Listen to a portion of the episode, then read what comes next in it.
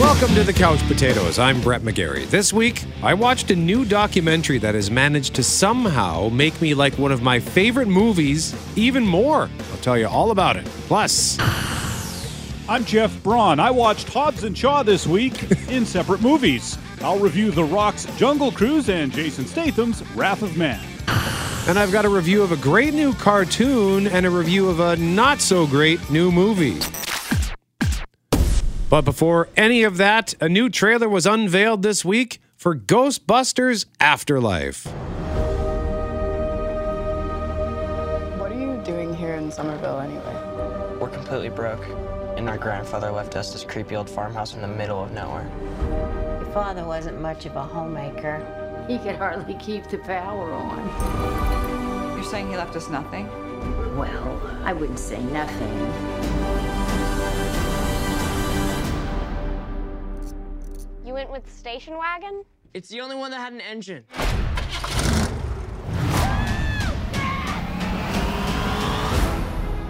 So it focuses on the grandkids of OG Ghostbuster Egon Spengler, who was played by the late, great Harold Ramis. In that clip, we heard Annie Potts reprising her role from the original movies as Janine, who, of course, went on to marry Egon. Their daughter is in this, played by Carrie Coon. She's in uh, that show you like, right? The Leftovers? The Leftovers, yep, and Fargo. Oh, yeah. And of course, she played Proxima Midnight in Avengers Infinity War and Endgame. And uh, then the grandkids are played by Finn Wolfhard from Stranger Things and McKenna Grace, who's been in a bunch of things. So they're broke. Family's broke. They have to leave their home and go stay in this creepy old farmhouse that was left to them by Egon. And among the things he left them, the Ghostbusters station wagon. You heard it in that first clip, Ecto 1. And right on cue, when the Spengler family arrives, something wicked this way comes. What is happening here? Somehow, the town with no fault lines is shaking on a daily basis.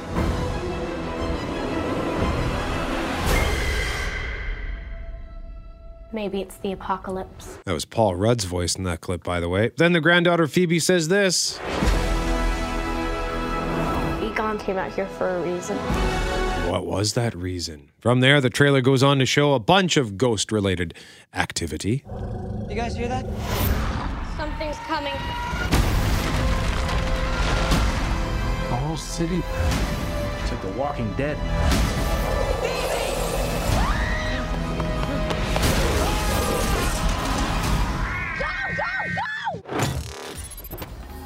So it looks like some returning ghosts in this, Jeff, like Slimer and possibly the terror dogs that still give you nightmares from the first one. That sure sounded like a Zuul growl we heard there in the clip. Yeah, and uh, what looks like could possibly be Gozer the Gozerian.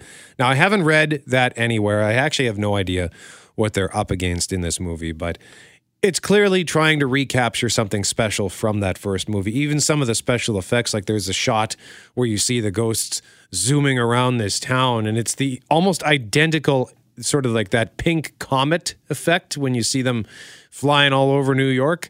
Uh, very similar effect in this one. And especially they're trying to recapture that after that 2016 reboot, which was led by an all female cast, was not too well received. And there's something exciting at the end of this trailer. Ghostbusters, we're ready to believe you. We're closed. Whoa, is that the voice of Dan Aykroyd returning as Ray Stantz? Ghostbusters Afterlife opens on November 11th. This was supposed to be released in July 2020. First trailer, I think, debuted in December of 2019. But like everything else, it's been delayed due to the pandemic. So, very excited about this. You excited? Absolutely. I've been waiting, like you said, over a year now for this one. It's uh, one of the top three of uh, things coming out later this year that I'm jacked for. All right. So, in the meantime, you mentioned Hobbs and Shaw, starting Oh, with. The Rock. So, what did you what do you got for us? Well, another Disney ride has actually provided the basis for a new family adventure film, and The Rock and Emily Blunt starring a movie out this weekend called Jungle Cruise. What's out there in the jungle's not a fun vacation. I'm not here for a vacation. On July 30th, get ready for Poison Angel's Trumpet, Anaconda, Piranha, Maniac? Please go away. Big hairy cat. Oh, you're not afraid. Rapids, spiders. Lady, the monkeys are fine. Torpedoes. Conquistadors. Curses. You want to turn back? Just getting started. Disney's Jungle Cruise. And just like Ghostbusters, Jungle Cruise was supposed to come out a year ago, but it was one of the blockbusters pushed back by the pandemic. It's out now in theaters and on Disney Plus for $35. Notice that price uh, has gone up $5 since the last Disney movie that they wanted you to pay for. I wonder how long that'll keep up. Aside from Dwayne The Rock Johnson and Emily Blunt, the movie also stars Yes Day's Edgar Ramirez, Jack Whitehall, Paul Giamatti, and Jess- Jesse Plemons. Like I said, it's based on a ride at Disneyland and a ride the Braun family really enjoyed both times we were in California in 1984 and 1993. There have been a lot of add ons at Disney since then, but at the time, Jungle Cruise was the first ride you'd encounter if you took a left once you got inside the main gate. That's my recollection, anyways. Maybe we went in some other gate. I don't know. I was a kid. But Jungle Cruise was always the first ride we went on, and it's a good starter ride because it's really, really gentle. Basically, everyone crowds onto this little steamboat, and you slowly cruise through the Disney jungle, and a you know a fake hippo rises out of the water, or a fake snake lowers down from a tree and sort of scares you, things like that. And all the while, the tour guide cracks corny jokes that uh, you know made my dad laugh, and the rest of us roll our eyes. I'm sure. As far as I can remember, that was about it. Pretty simple stuff. Uh, it was my grandma's favorite ride for my sister and me. It was it wasn't not fun, but it was also something we felt we had to endure before we got to the really fun rides. So the ride is basic, which gives the movie license to pretty much be whatever it wants, just like Pirates of the Caribbean did 20 years ago.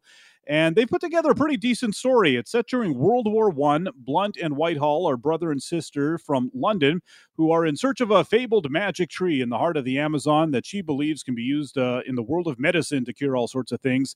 There are supernatural elements to it all as well. The brother is basically just along for the ride, mostly as comic relief. He's an uptight city slicker, and the jungle is no place for him.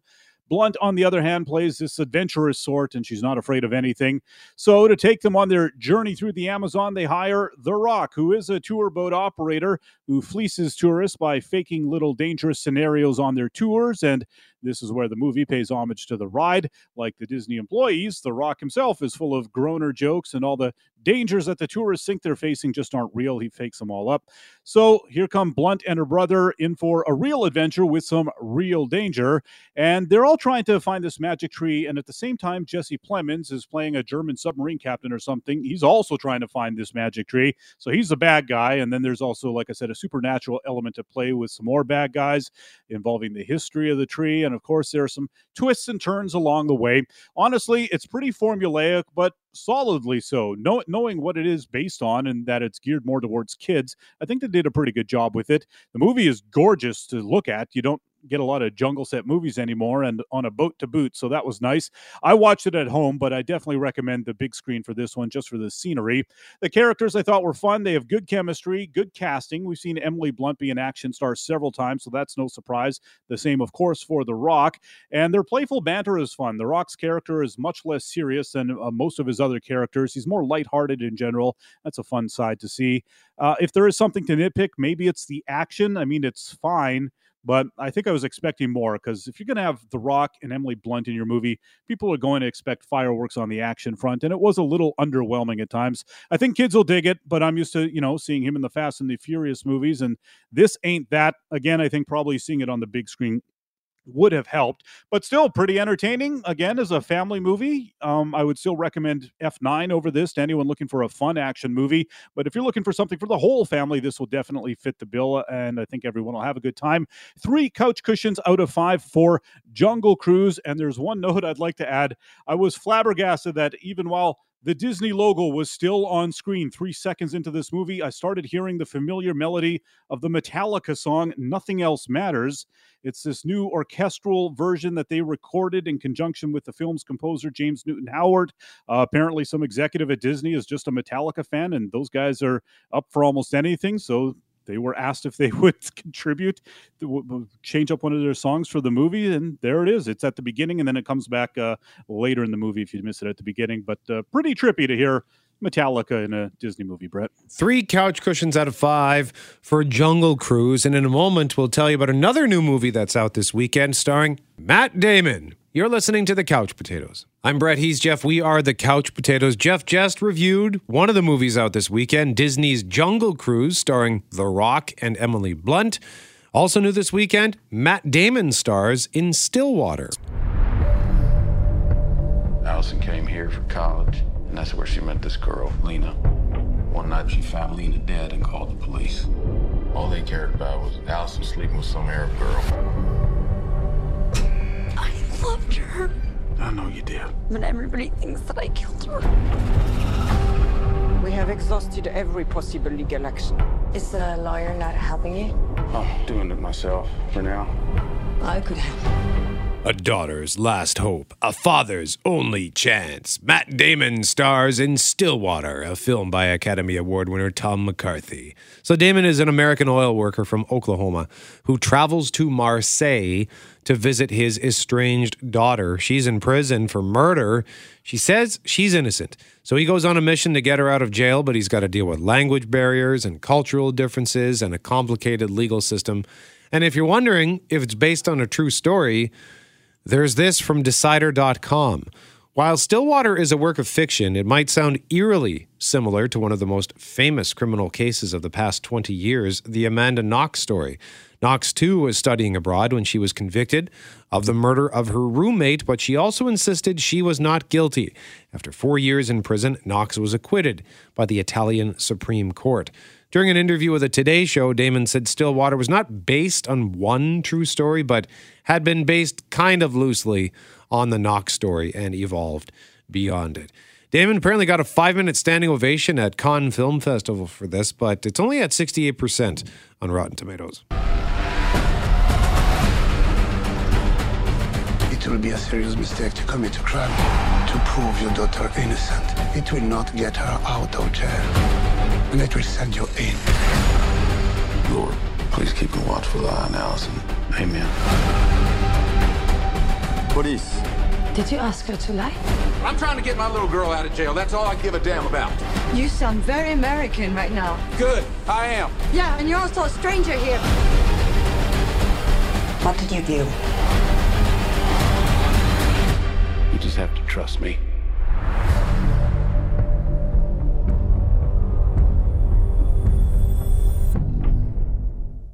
Also, this week, I watched something on Netflix that I didn't even know existed. It's a show called The Movies That Made Us. Steven Spielberg plus dinosaurs. Bit of a no brainer. A kid goes back in time, encounters his parents in high school, interferes with their relationship. It's kind of a difficult concept. A prostitute from Hollywood Boulevard. This is a Disney movie. I could not believe that this was going to be a Garry Marshall comedy. Run, Forrest! If you have enough brute force, you can make anything work. Sid Sheinberg wanted the movie, the movie to be called Spaceman from Pluto. We turn white. It's just horrible.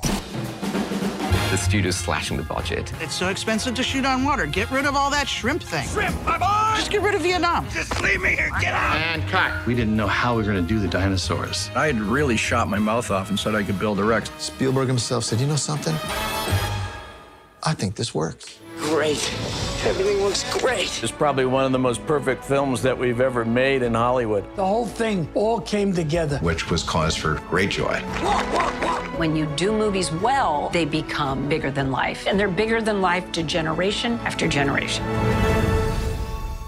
So this popped up. I can't remember if I saw it in the top 10 or in the trending section or whatever. I just happened to stumble upon it. This is the second season of the movies that made us. It just came out uh, this past Friday. Uh, there are four episodes in that second season Pretty Woman, Jurassic Park, Forrest Gump, and Back to the Future. And that is the episode that I watched. And this 45 minute documentary provided so much insight into the movie that the both of us love so much because we they sort of touched on it I believe in the Blu-ray for the fact that Marty McFly was originally going to be played by Eric Stoltz. He was they shot like six weeks worth of stuff with him.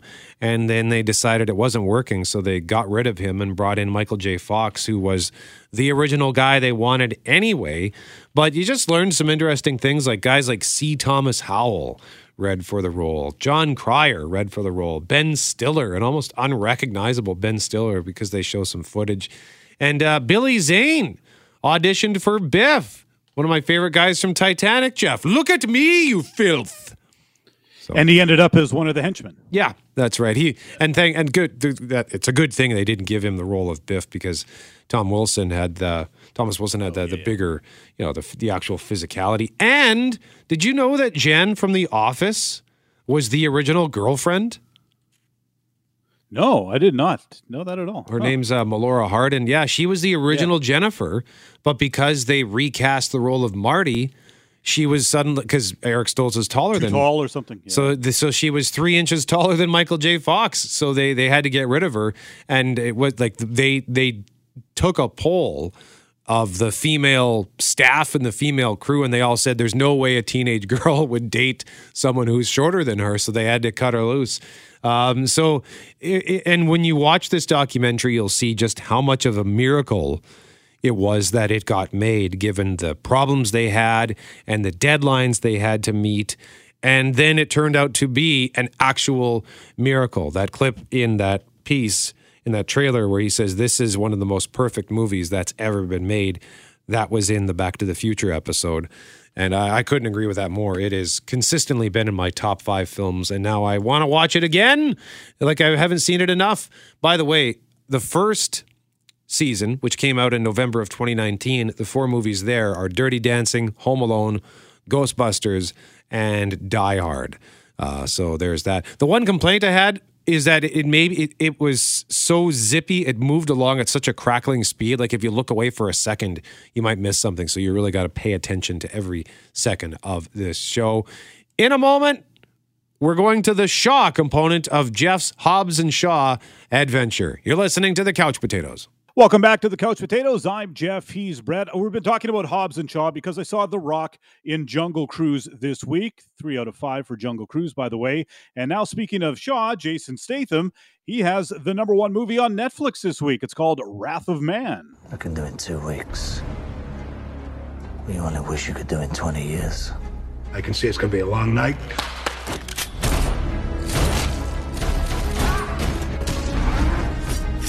Who is this? Wrath of Man is written and directed by Guy Ritchie. He and Statham have worked together several times over the years. In fact, Lock, Stock, and Two Smoking Barrels would have been the first time any of us heard about either of them, I believe, and that's back in 98, I think. There's a subgenre of crime movie that has the spirit of a B movie or a straight to video movie, but is technically better made and stars more capable actors, even if the dialogue sounds like some of those lesser movies. And that's what this is. I think it's sort of like Heat meets John Wick meets Den of Thieves, and it seems like it's tailor made for Statham. He plays the strong silent type with a dead serious look on his face the whole movie and has a penchant for blowing away lowlifes. He plays a guy named H, a man of mystery at first, who gets a job as an armored car guard. In this movie, they're not called armored cars, though. They're called cash trucks, which sounds cooler. It's set in Los Angeles, and the opening scene is a robbery of a cash truck that goes horribly wrong, resulting in several deaths. Statham comes in after that, applying for a job at the same company as the truck that got hit, a company called Fortico. Immediately, we know something is up with this guy because we get no concrete information about him up front, but you can tell that he's up to something, and we soon realize that uh, there's a lot more, he's a lot more talented at putting down bad guys than his job interview and training would indicate.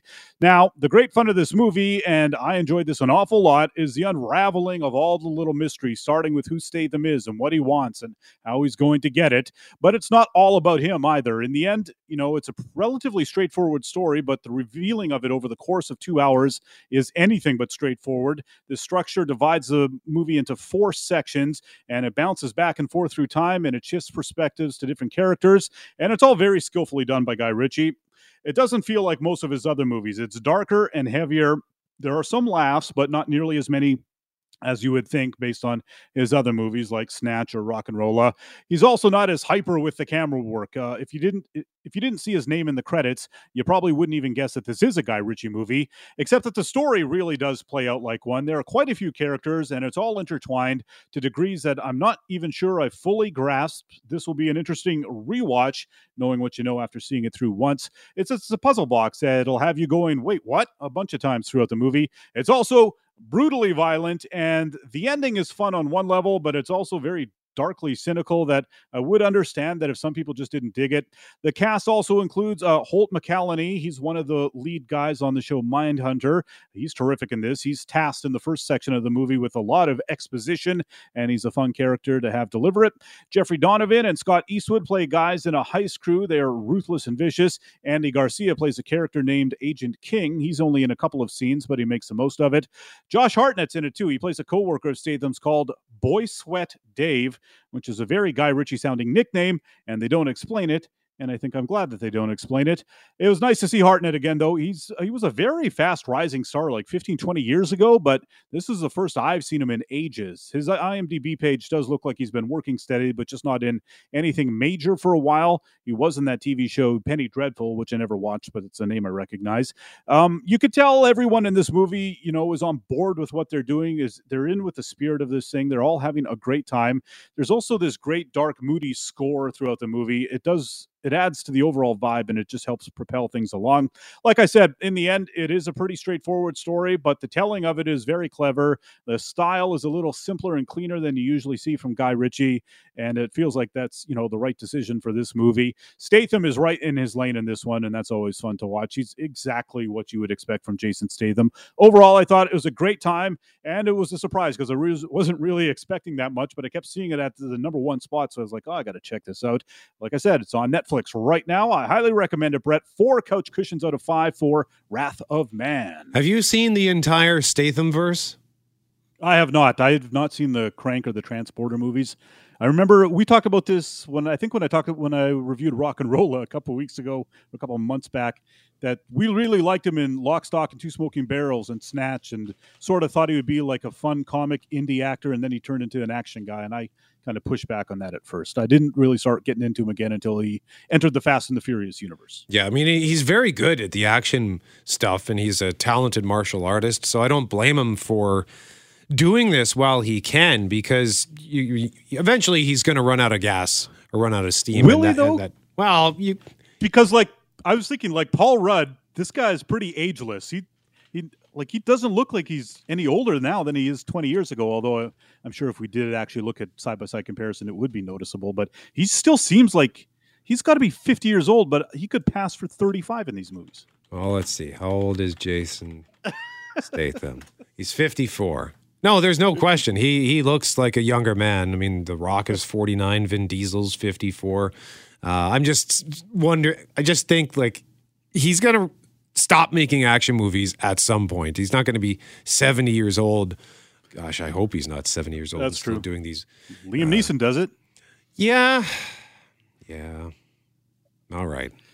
Anyway, we'll see. I miss. I, I time will tell. my point is, I I still I would like. I hope he goes back to doing comedies at some point because he was so good at that as well. But he's making the money while he can, so good for him because they're all pay. They're clearly paydays for him. Uh, so that's cool. I might check that out based on that recommendation. Four couch cushions out of five. In the meantime, Netflix has also rebooted one of my favorite cartoons from when I was a kid. and the masters of the universe. I am Adam, Prince of Eternia and defender of the secrets of Castle Grayskull. This is Cringer, my fearless friend. Fabulous secret powers were revealed to me the day I held aloft my magic sword and said, By the power of Grayskull!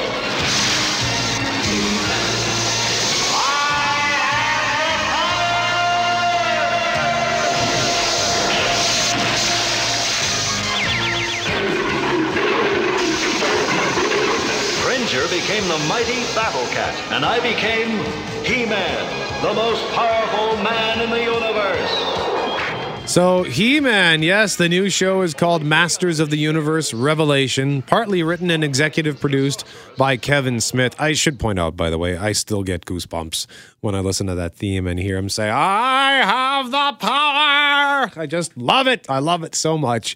Uh, so, this uh, first half of the season is five episodes. Time after time, you try to take this castle, but you will never succeed, Skeletor. Call your champion. I have the power!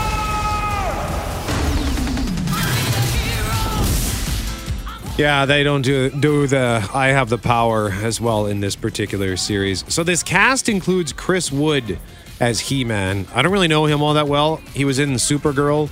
I, I do remember him from that. He had a small role, and uh, he had a role in the Vampire Diaries, which I never watched. Uh, he's in, been in a bunch of stuff that I haven't seen. Some of the other names are more recognizable, like, for example, Mark Hamill is Skeletor, Sarah Michelle Gellar is Teela, Lena Headey is Evil Lynn, and there are a lot of other recognizable voices in this, too. I really liked it. Five episodes. It's pretty cool. A lot of the fanboys out there reportedly do not enjoy it because there is a massive shift of focus from He Man to Teela in these first few episodes. So I guess the the middle aged guys who grew up watching He Man are angry that they're focusing more on the woman character versus the man character. I don't know. I don't care because I thought it was great. Uh, the animation was really cool. They're also complaining because they they think that Mark Hamill's work as Skeletor sounds too much like um, like his work as Joker in the Batman cartoons. But uh, I thought he sounded great, and uh, yeah, it was fun. So it was a nice. It was nice to go back and enjoy something I enjoyed so much as a kid, but to do it in a new way, and I guess in a bit more mature. Because if I were to go back and watch those He-Man cartoons now, I I would probably think they're really cheesy or really bad, and this is geared towards. I don't want to say it's not for kids, but I think it's somebody something that all ages can enjoy. Did you like He Man when you were a kid? I loved He Man. And if you're going to go back and watch old He Mans, maybe go back first and watch old Rocket Robin Hoods. And then He Man will look pretty good after that because the animation of Rocket Robin Hood was terrible. Yeah, uh, even at the time it was terrible. No, I loved He Man, and I had a I I had a little He Man action figure, and my buddy Derek down the road had a Skeletor one, and we'd fight with those things all the time. It was awesome. Nice. Yeah, I remember when I uh, we would go to the video store to home movie video rentals is what it was called and uh, i would walk in there with my dad and i would always be sad because they had he-man cartoons for rent but only on vhs and at the time we had a beta vcr beta was the superior technology but man i didn't care when i was four or five years old. I just wanted to watch he-man. I couldn't understand like why can't it, why can't we rent he-man because we don't have a VHS VCR. But when we got a VHS VCR, the first thing I was saying was, He Man, He Man, He Man, can we go get He Man? and we did. And it was wonderful. Apparently, it was on TV. I don't remember it being on TV. Yeah. I, I, watched it all the time on TV. I think um, it might it must have been on Fox, and uh, the I where I lived was very close to the U.S. border, and we could get a Fox TV station from the other side of the border. Oh yeah, and, uh, and where you are is uh, just probably just a bit out of range. You couldn't get that, right? That's right. Yeah, so we, I, we so I had He Man, and we had Thundercats in Arsenio Hall every night. It was awesome. Oh, I did have Thundercats in Arsenio Hall, but you also had Voltron, which we didn't have yes. on any channels uh, where where we are here in Winnipeg. So, but yeah, if you like He Man, check this out Masters of the Universe Revelation. It's five episodes. The second part is coming out later this year. I will tell you, the ending is a killer cliffhanger. So I can't wait for the second part. I should also point out as well, uh, I found this on Netflix. There is a documentary called The Power of Grayskull.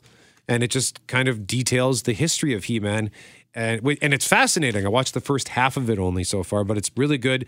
And I wanted to make sure I got this on your radar because it's leaving Netflix on August 23rd, so you only have a few weeks left to watch that. So if you're all interested in uh, He-Man, then watch the cartoon and watch Power of Grayskull, and you'll have a good time. In a moment, I'm going to tell you what not to watch because I am shocked at how little fun I had watching this film. You're listening to The Couch Potatoes. I'm Brett. He's Jeff. We are The Couch Potatoes. At the beginning of the show, I told you that I watched a great new cartoon and a not so great new movie. This movie is on Prime. It debuted this past weekend. It stars Kate Beckinsale and is called Jolt.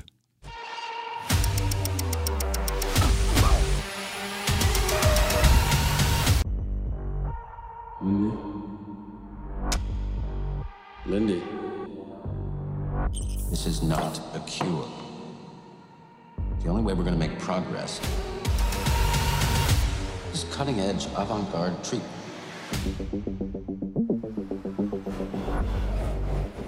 I've got this condition. It makes me snap. Like Tourette's? Just tiny bit more intense. As explained, she has a rare condition that causes her to snap and lose it. And the only thing that helps her is this rig that she wears around her back and her chest to give herself electric shocks. So clearly, she's had a tough life. But something good finally happens to her, and then it gets taken away immediately. So she goes on a revenge mission. You spent years being forced to repress your anger. But now, you have seen how powerful you can be when you embrace your rage. Oh, seriously? You're gonna make me go through the whole face stomping, bone breaking, making a mess routine? Okay, fine. Scott, this has a pretty good supporting cast. Uh, you heard the voice of Stanley Tucci in there, Bobby Cannavale, uh, J- Jai Courtney, Laverne Cox, David Bradley, Susan Sarandon, just to name a few. Uh, do you- by the way, do you remember Jolt Cola, Jeff? I remember.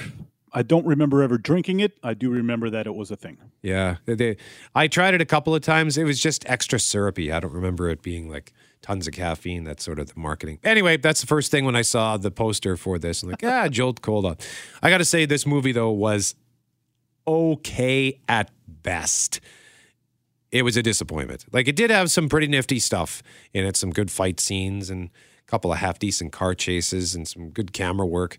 And Beckinsale is great, and she brings it and everything. I think she's a tremendous actor, and she's uh, awesome at action stuff.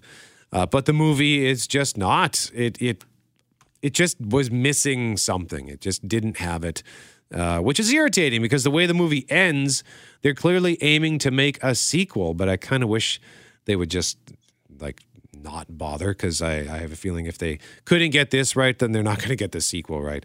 So I don't know, but I'll end up watching it if they make one. So there you go. Um, so I'm going to give it two, maybe two and a half couch cushions out of five. Just don't bother. Do not bother watching Jolt. Uh, should also point this out quickly as well. Showtime released a new sneak peek trailer this week for the special event series Dexter New Blood. Every day I walk through this world, faking it. Knowing if someone knows who I am, that's it.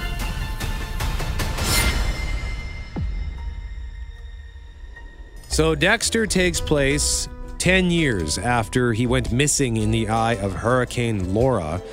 It series finds him living under an assumed name in the small town of Iron Lake, New York. And while Dexter is trying to embrace his new life, uh, there are some unexpected events that happen that awaken his dark passenger. If you're not familiar with Dexter, he's a good guy who kills bad people. He worked for the Miami police in their forensics forensics department, and uh, that was his day job. But his night job, he would go out and kill serial killers and really bad people.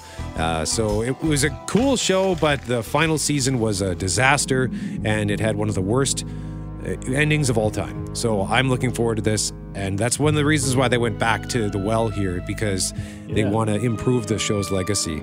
Uh, so that debuts on November 7th, and I can't wait for some Dexter. That is good because because they can't you know ruin the series because all they can do is improve upon what they did. So there you go. That, that's a good way to go about it. I'm Brett. He's Jeff. We are the Couch Potatoes. Remember, if it requires getting up off the couch, don't bother.